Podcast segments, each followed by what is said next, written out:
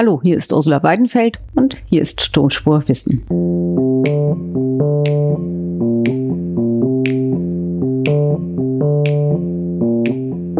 Also wenn die Bäcker, die sich jetzt ein, ein Nischenmodell suchen, in dem sie sehr hochwertiges Brot produzieren, was wirklich tatsächlich beim, beim Discounter eben nicht zu haben ist, ich glaube, dass die sehr gut überleben können. Ich glaube auch, dass die höhere Preise durchsetzen können. Es gibt in meinen Augen sowieso viel zu viele Bäcker. Also von meiner Wohnung aus kann ich innerhalb von zwei Minuten zu bestimmt fünf Bäckern gehen. Das kann eigentlich nicht äh, im Gleichgewicht sein. Und wenn davon ein paar verschwinden würden, glaube ich, dass das nicht schlimm ist. Wie schlimm wird es mit der Wirtschaft wirklich in den nächsten Wochen und Monaten? Fragen wir einen Experten, fragen wir Reint Gropp. Tonspur Wissen. Endlich die Welt verstehen. Ein Podcast von Rheinischer Post und Leibniz-Gemeinschaft.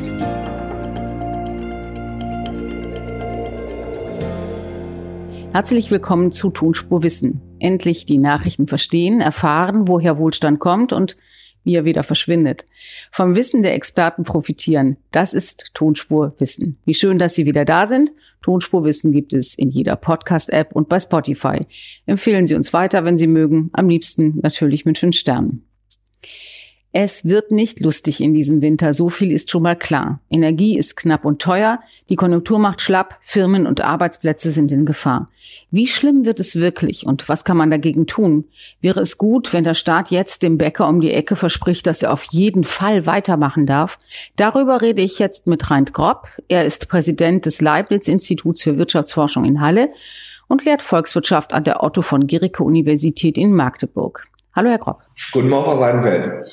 Herr Gropp, wie schlimm wird der Abschwung? Ja, im Moment prognostizieren wir so anderthalb Prozent für nächstes Jahr. Das ist ähm, die I W H-Prognose und ich glaube auch na, an dem, was die meisten erwarten.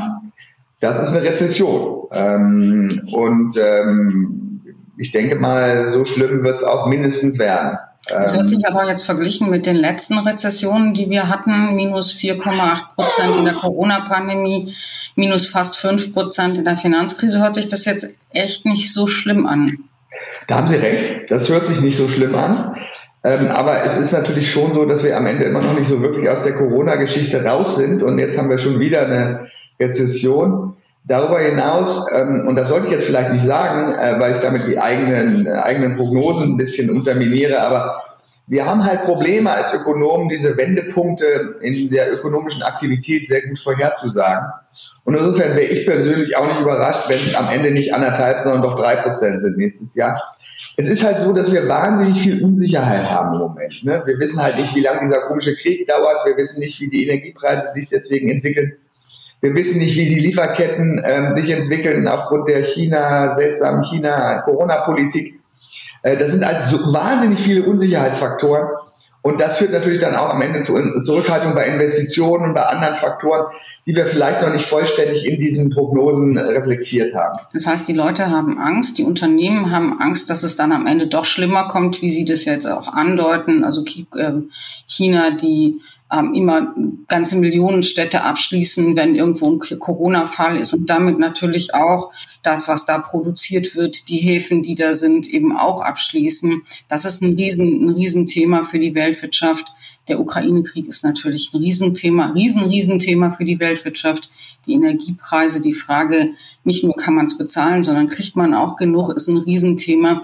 Und das alles macht die Konjunktur noch unsicherer und nicht nur, weil sie das nicht so gut vorhersagen können, aber es gibt, es lauern da eben überall noch dunkle Ecken, bei denen man nicht weiß. Ja, es macht, Frau Weidenfeld, es macht eben unseren Job wahnsinnig schwierig. Also sie, sie, wenn Sie da in so einer Umgebung was vorhersagen wollen, dann, äh, dann müssen Sie... Wie heißt der Hund, Herr Gropp? Sie müssen es sagen.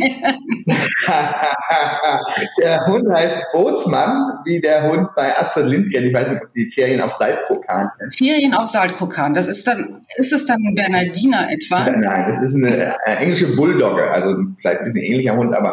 Ein Kampfhund? Ähm, Nein, nein. Englische Bulldoggen sind die Kampfschmuser, wenn Sie wollen, aber von Kampfhund kann okay. Da keine Rede sein. Dann bin ich jetzt beruhigt. Also Herr Gropp hat einen Hund im Büro, der heißt Bootsmann und ist kein Bernardiner, im Gegensatz zu dem aus den Astrid Lindgren-Büchern. Und wir reden jetzt weiter über ernste Dinge, nämlich über die Frage, wie, also wenn, wenn wir sagen, es wird möglicherweise schlimmer, als es im Moment prognostizierbar ist, aber vielleicht ja auch nicht. Trotzdem wissen wir eine Sache, dass wir mehr Insolvenzen haben werden. Wir haben jetzt so die ersten großen oder halbwegs großen Insolvenzen gesehen bei Hakle, dem Toilettenpapierhersteller, dem Schuhhändler Görtz, vielen, vielen anderen kleinen Unternehmen auch. Was ist das? Warum haben wir auf einmal Insolvenzen, die wir in der Corona-Zeit nicht hatten? Na gut, die, eigentlich ist die große Überraschung ja gewesen, dass wir in der Corona-Zeit so wenig Insolvenzen hatten, was allerdings natürlich zu tun hatte damit, dass der Staat interveniert hat. Also erstens hat er einfach sehr viele Hilfen bezahlt, vielleicht zu viele Hilfen, auch vielleicht an Unternehmen, die gar nicht mehr äh, wirklich ein Geschäftsmodell hatten. Äh, und wir haben natürlich die Insolvenzpflicht ausgesetzt. Das heißt, Unternehmen, die insolvent waren, haben nicht Insolvenz erklären müssen, wie sie das sonst hätten. Und das hat die Zahl wahrscheinlich künstlich gedrückt. Also deswegen hatten wir weniger Insolvenzen, als es eigentlich gab. Und jetzt kommen andere nach. Ähm, und im Moment haben wir eben äh, diese beiden Sonderfaktoren nicht. Also wir zahlen keine Hilfen an Unternehmen und wir, äh, jedenfalls noch nicht, und wir haben die Insolvenzpflicht äh, immer noch. Also wir haben sie nicht ausgesetzt. Ähm, Gleichzeitig ist es auch so, dass vielleicht ähm, der Unterschied zwischen der Corona-Geschichte und der dieser gegenwärtigen Inflations- und Energiekrise, die wir haben, ähm, der ist, dass wir angenommen haben, dass wenn Corona weg ist, die Geschäftsmodelle der Unternehmen weiterhin funktionieren. Also es ist nur ein temporärer Effekt. Wir haben halt temporär geringe Nachfrage, wir haben temporär Lockdowns oder sonst irgendwelche Maßnahmen. Aber wenn die Corona-Geschichte vorbei ist, dann ist alles wieder wie vorher. Das Problem an dieser Energiekrise ist, dass wir nicht glauben, dass alles wieder so sein wird wie vorher, einfach weil diese Energiegeschichte, selbst wenn jetzt der Ukraine-Krieg schnell endet, die Energieversorgung Deutschlands wird sich sehr stark verändern und Energiepreise werden wahrscheinlich mittelfristig deutlich höher bleiben, als sie jetzt sind, was wiederum heißt, dass einige Unternehmen ihr Geschäftsmodell einfach nicht mehr so weiterfahren können. Jedenfalls die Unternehmen, die sehr abhängig waren von dem günstigen russischen Gas. Was heißt das denn? Also heißt das, dass diese Unternehmen jetzt zumachen? Also wie Papierhersteller, Toilettenpapierhersteller sind klassisch extrem energieintensiv, weil man eben für Papier viel Energie braucht. Aber trotzdem wird man ja in Zukunft noch Toilettenpapier brauchen. Also machen diese Unternehmen nur hier zu und machen die woanders wieder auf, wo das, wo die Energie billiger ist? Oder gibt es einfach Geschäftsmodelle, die sich jetzt erledigen, weil wir in Zukunft keine billige Energie mehr haben werden, und zwar wahrscheinlich weltweit nicht mehr? Ich denke das Zweite. Ich denke schon, dass bestimmte Geschäftsmodelle sich nicht rentieren werden. Das heißt nicht, dass wir nicht weiterhin Toilettenpapier brauchen und auch kaufen werden, aber wahrscheinlich nicht mehr in Deutschland produziert, sondern irgendwo anders. Wie Sie sagen, wo wahrscheinlich Energiepreise doch noch etwas günstiger sind. Da gibt es ja Länder, wo das so ist, übrigens in den U S A auch. Ähm, und, aber es gibt, wird einige Firmen und einige Geschäftsmodelle geben, die eben nicht diese Krise überleben werden. Und das ist ein Strukturwandel. Wir brauchen einen Strukturwandel. Wir wollen ja auch am Ende einen Strukturwandel von, von äh, hin zu erneuerbaren Energien. Und das heißt, dass bestimmte Unternehmen schließen werden und neue werden aufmachen müssen. Jedenfalls die, die sich nicht an die neue Umgebung anpassen können. Und das sind schon einige. Und das sollten wir auch nicht mehr verhindern als Staat, weil sonst wird es nur noch teurer.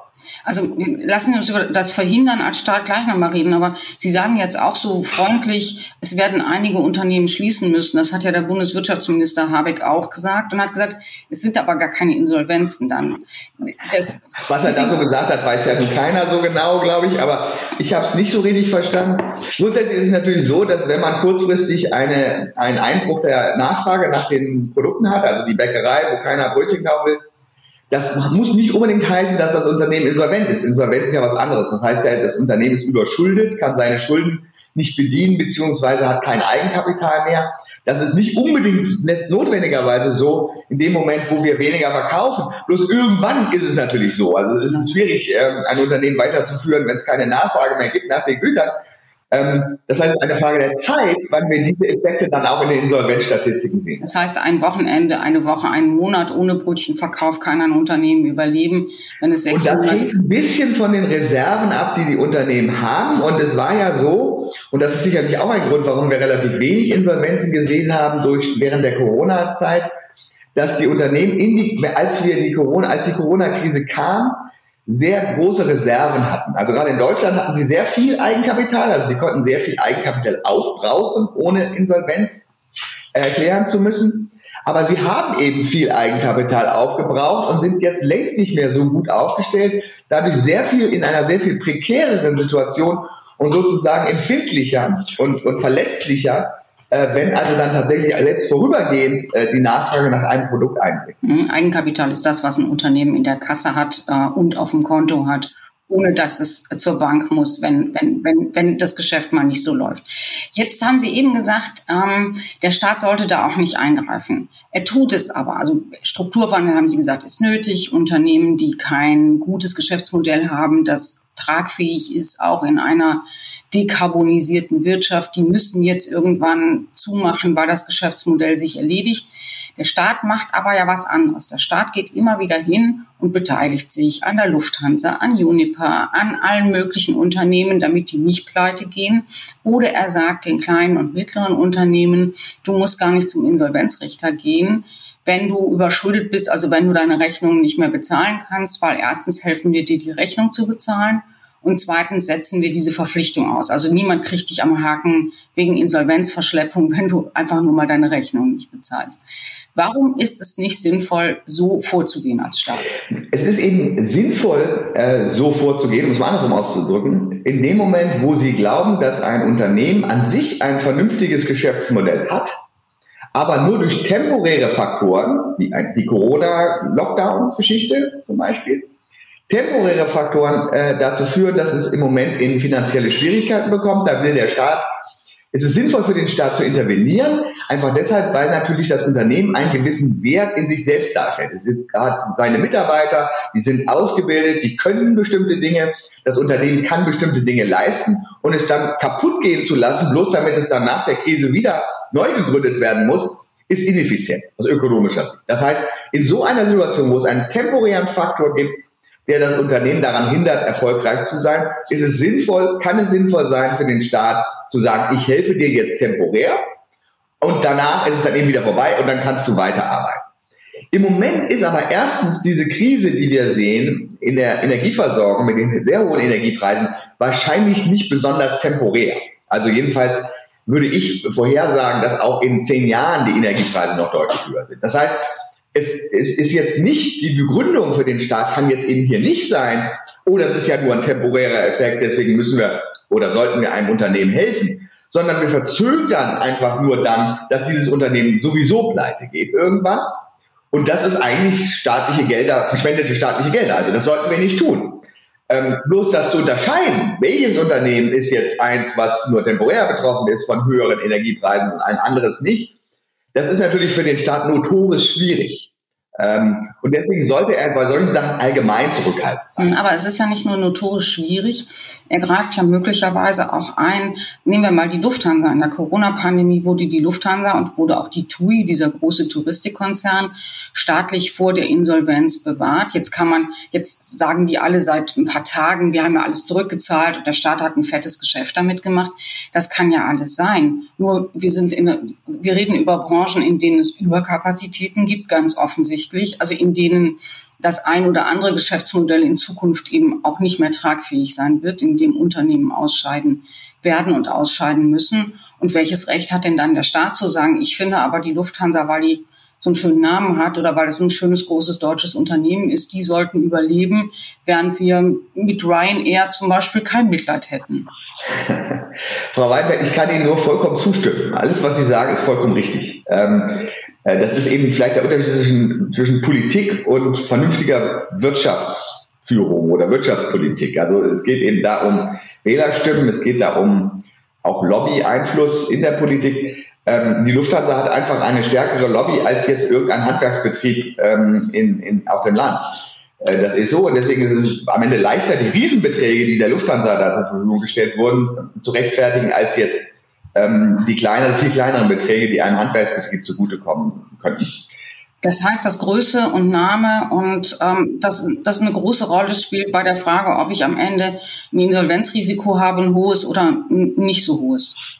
Absolut, das ist so, ja. Und das heißt für die nächsten Wochen und Monate, dass man sich schon mal umgucken sollte, wenn man in einem kleinen Unternehmen arbeitet, während wenn man bei Uniper ist, dann kann man, obwohl dieses Unternehmen, dieses riesige Gasversorgungsunternehmen wirklich im Monat Milliarden verbrennt, weil sie ihre Gasrechnung, ihre eigenen Gasrechnungen ja. nicht bezahlen müssen, kann ich mich als Mitarbeiter von Uniper vergleichsweise sicher fühlen. Ja, ich befürchte, Sie haben recht. Das ist so, ja. Also Sie können sich wahrscheinlich als, ähm, also jetzt gerade bei Uniper, da gibt es ja eine Sonderbehandlung, es gibt ja da nur nicht, es gibt ja gar kein Bailout von Uniper, sondern es gibt diese seltsame Umlage, die noch fragwürdiger ist, aus verschiedenen Gründen. Wenn Sie wollen, können wir gleich nochmal drüber reden.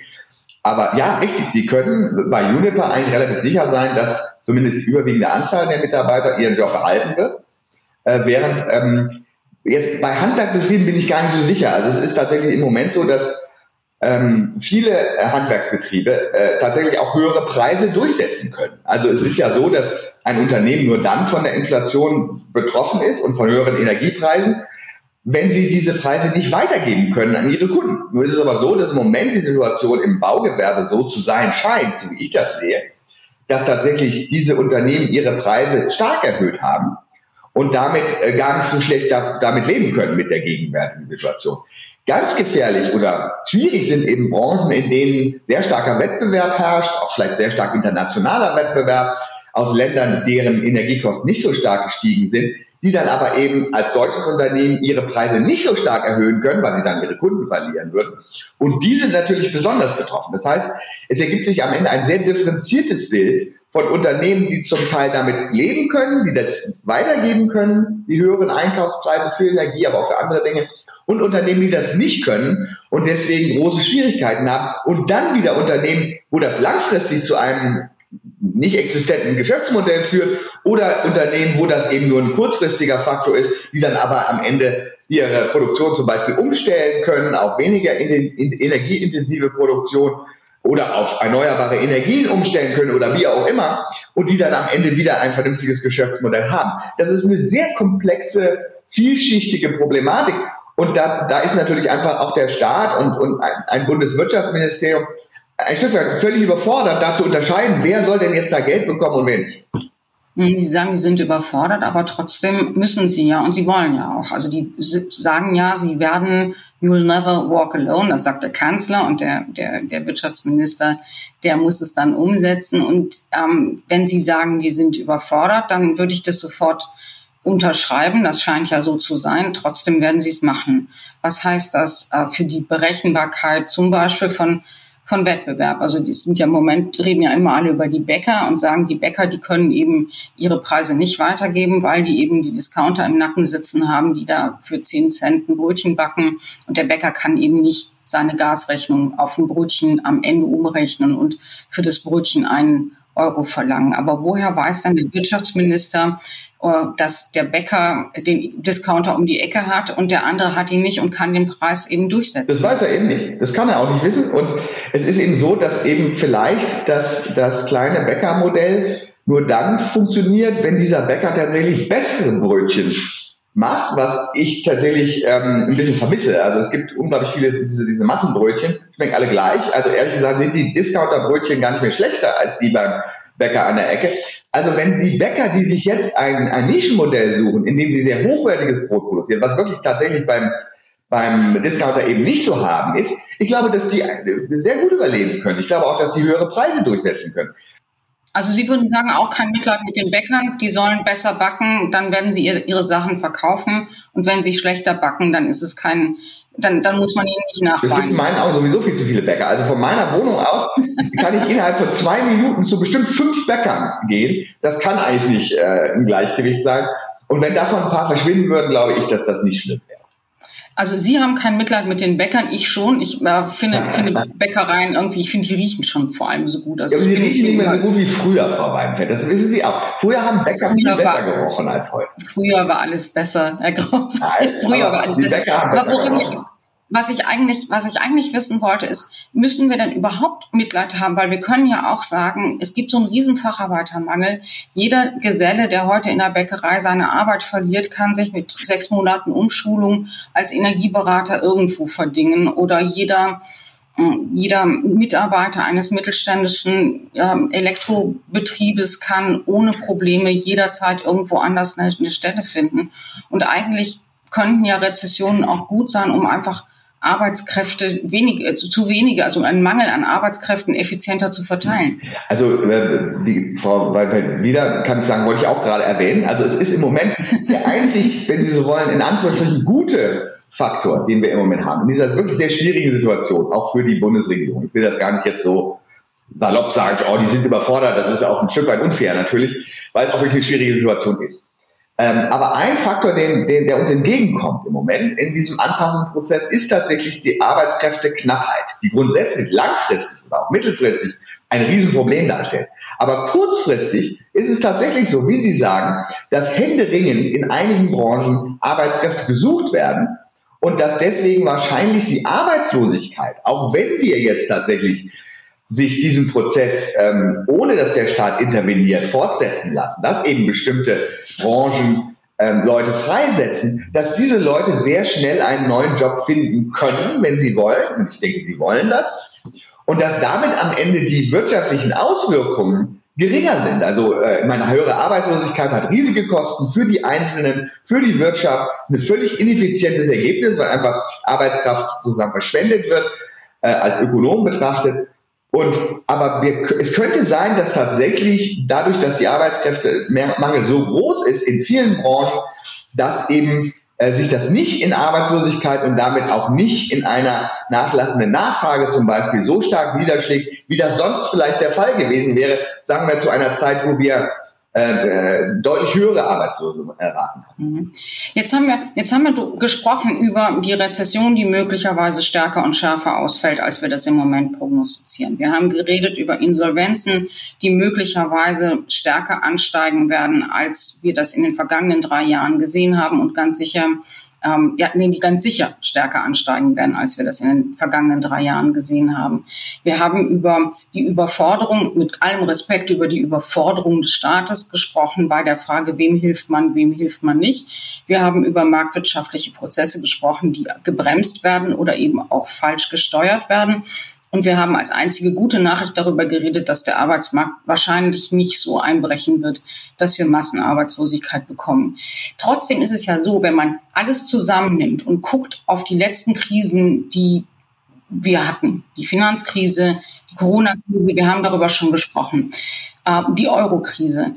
Am Ende war Deutschland, obwohl es so wahnsinnig ineffizient ist, eigentlich immer, ist eigentlich immer ganz gut da rausgekommen und ganz gut gefahren. Wie kommen wir diesmal raus? Tja, ich meine, ich, ich sehe ja, wir haben aber einen Faktor noch nicht so richtig gesprochen, und das ist, wie, wie muss die E Z B, die Zentralbank, auf diese hohen Inflationsraten reagieren? Und woher kommen überhaupt die hohen Inflationsraten? Also, wir haben schon ein bisschen darüber gesprochen, über höhere Energiepreise, über, über ähm, Lieferkettenprobleme. Äh, das sind aber Angebotsprobleme. Also, ähm, ja, am Ende wollen wir ja, dass Unternehmen investieren, damit sie weniger abhängig sind von Russland Energie oder von China äh, in, ihrem, in ihrer Produktion. Das heißt, wir wollen eigentlich nicht, dass die Unternehmen aufhören zu investieren, sondern sie sollen investieren. Ähm, gleichzeitig äh, funktioniert aber die Geldpolitik über, über höhere Zinsen nur dann, wenn... Oh, Bootsmann. Ruhe. Ich glaube, Bootsmann hat genug. Ja, er hat echt unruhiger im Büro. Also ich nehme ihn jetzt, in, man muss sich dran gewöhnen, er ist vier Monate alt. Ne? Also, ähm, es ist halt so, dass die E Z B in ihrem, in ihrem äh, Toolkit sozusagen, also die Maßnahmen, die sie ergreifen kann, um die Inflation zu reduzieren, was ja nun ihr Job ist, leider nicht so viele Mittel hat. Sie hat eben nur das Mittel, die Zinsen zu erhöhen, was sie auch tut, auch jetzt nachdrücklich tut. Das ist auch sicher richtig so. Bloß Ähm, der einzige Mechanismus, wie das wirklich zu niedrigeren Inflationsraten führt, ist über die Nachfrage. Also, dass die Nachfrage reduziert wird und äh, die Arbeitslosigkeit steigt. Leider ist das der einzige Weg. Das heißt, auch deswegen bin ich der Meinung, dass wir wahrscheinlich eine höhere, größere Rezession sehen werden, als wir das im Moment erwarten, weil die E Z B, um die Inflationsraten runterzubekommen, gar keine andere Wahl hat. Wir hatten ja eine Weile gedacht, die Lieferkettenproblematik, die Energieproblematik, das sind, in der, das sind kurzfristige Probleme, die gehen so wieder weg. Da muss die E Z B gar nicht so viel machen. Das war ein Fehler. Sie muss was machen, weil eben die Inflationserwartungen schon betroffen sind. Das heißt, die Leute erwarten höhere Inflation. Und wenn sich erstmal höhere Inflationserwartungen festsetzen, dann wird es ganz noch schwerer für die E Z B. Aber im Moment ist es so, dass die E Z B einfach die Zinsen erhöhen muss.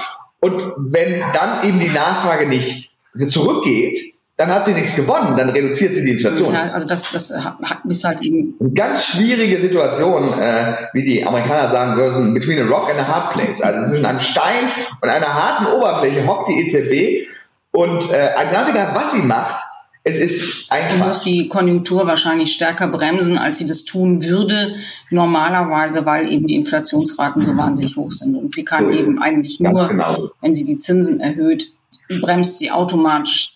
Sie hat ja nur dieses eine Mittel. Sie kann ja nur, die, mehr kann sie gar nicht machen. Ne? Also sie kann ihre Anleihekäufe zurückzahlen, das hat aber einen ähnlichen Effekt, zurückfahren, äh, oder sie kann eben die Zinsen erhöhen. Aber viel mehr hat, andere Mittel hat sie ja gar nicht. Herr Gropp, das sind äh, keine besonders guten Aussichten für diese Rezession und die Frage eben, kommen wir da am Ende wieder besser bei raus? Aber trotzdem vielen, vielen Dank für das Gespräch. Danke, dass Sie das alles erklärt haben und danke an den Hund Bootsmann, dass er so viel Geduld mit uns hatte. Dankeschön. Hat er ja gar nicht. Danke, Frau Weidenfeld.